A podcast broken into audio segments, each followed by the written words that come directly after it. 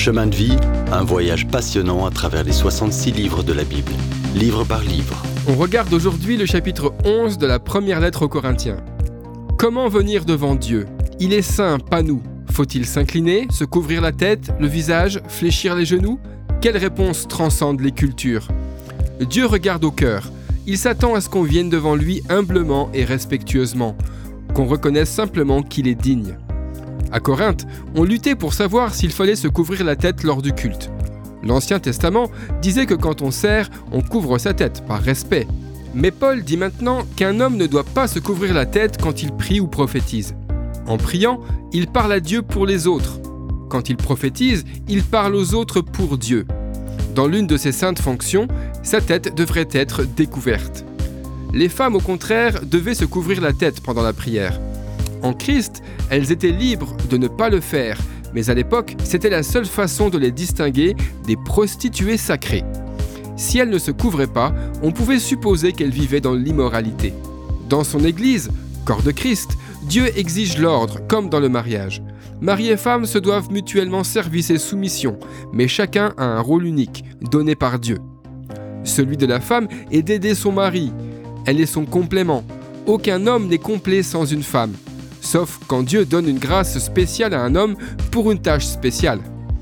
Ils doivent s'honorer et se servir, se soutenir avec amour, se fortifier. Ils se doivent protection et grâce.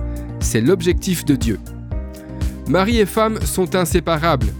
Hommes et femmes ne sont pas une sphère, mais deux hémisphères. Parler de libération est insensé. L'homme a besoin de la femme et la femme de l'homme. Voilà la vraie liberté dans la relation glorieuse du mariage. Dans l'ordre de l'Église, célébrer la scène est l'expression supérieure et l'exercice d'adoration chrétienne le plus saint. Les chrétiens du monde entier commémorent la mort de Jésus dans cet acte d'adoration très solennel et chargé de sens. Mais à Corinthe, certains abusaient de la tradition festive de l'agape et se gavaient sans s'occuper des affamés alentour. Ce repas devait être une marque d'amour mutuel. Malheureusement, quand les croyants corinthiens se rassemblaient, leur vie indisciplinée se révélait clairement. La scène est un moment d'adoration sacrée. Il symbolise le don ultime de Jésus. À son dernier repas, quelques heures avant la croix, Jésus prend du pain, le rond comme symbole de son corps brisé pour nous. Paul décrit ce moment comme s'il l'avait entendu de Jésus en personne. Célébrer la scène est aussi profondément personnel pour nous. On doit prendre au sérieux notre attitude devant lui. Notre cœur importe à Jésus.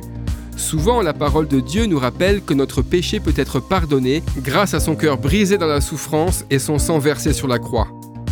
Quand tu prends la scène, Jésus est présent. C'est vrai, ce n'est pas qu'un symbole. C'est ce que discerner le corps de Christ veut dire. Prends-tu au sérieux la célébration de la scène ? Certains Corinthiens, non, et ça leur a coûté la santé. À certains, même la vie. La scène représente l'essence de notre relation avec Dieu, la communion avec lui par la mort de Christ sur la croix. Ça te pousse à vouloir le louer, n'est-ce pas ? Vas-y, dis-lui immédiatement merci, fais-lui entendre ta voix. Dans le prochain épisode, on se demandera quelle vertu est la plus grande. Si vous avez aimé cette rubrique et si vous voulez en entendre plus, allez sur le site ttb.twr.org ou téléchargez l'application. Retrouvez-nous aussi sur chemindevie.info. Vous voulez nous dire comment Dieu change votre vie par sa parole ? Envoyez-nous un message sur WhatsApp au 07 81 46 39 39.